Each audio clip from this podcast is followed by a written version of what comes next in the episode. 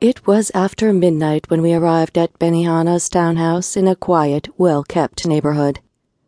Samuel pulled to the curb, checking his rearview mirror and glancing at the street ahead. He opened the limo door. I stepped out into the broiling hot air. He smiled. We are experiencing the hottest summer on record. Is it not an American expression?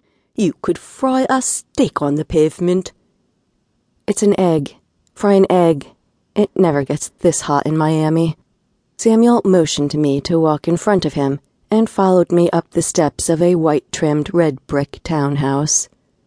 By the glow of the streetlight, I could see a spray of flowers dancing in the window box, a hideout for gossamer winged fairies.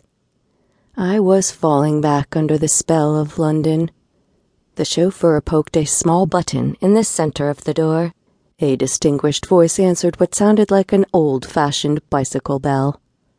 One moment, please. There was the sound of a buzzer, and Samuel opened the door. I stepped into Benny Benihana's world. Benny was a short, slightly rotund version of actor Ben Kingsley.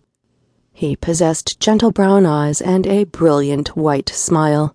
I took an instant liking to Roger's client. A half whistle escaped his lips before he spoke. Roger lied. That scoundrel. He said you were a wrinkled grandmother with varicose veins and a huge wart on your nose.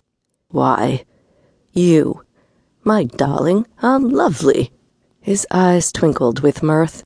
He nodded at Samuel. Upstairs. I turned in horror as Samuel carried my bag up the curved mahogany staircase. Wait, I can't stay here. I'm booked at the Mandarin Oriental Hyde Park Hotel. I spoke so fast I almost tripped over my words. It might not be safe for you to be alone. I must insist you be my guest for this evening. You'll be in the Rose Room. It overlooks the garden, which I'm sad to say is suffering from our unusual heat. After you've freshened up, you must come back down and join me in the library. I have some divine port. Take your time. My home is your home. Trapped. It was too late to flag a taxi, and I had no cash. I could play the frightened female and wrestle my luggage from Samuel, dash out to the curb, and stand on the street, wondering what to do next. Or I could play along why was my fancy hotel not safe? I followed Samuel and my bag up the wide mahogany staircase. It was three flights to the Rose Room. The townhouse appeared to have two bedrooms on each floor. All the doors were closed, and the halls were silent. Is anyone else staying here? Just in case I hear noises at night, I won't be concerned. Samuel smiled. Nothing to bother yourself about, miss?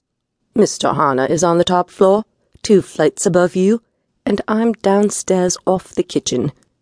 He motioned toward the back of the room, pointing to a dark wooden door as he placed my suitcase at the foot of the four poster bed. Your bath is just there, en suite. If you don't require anything else, I'll excuse myself.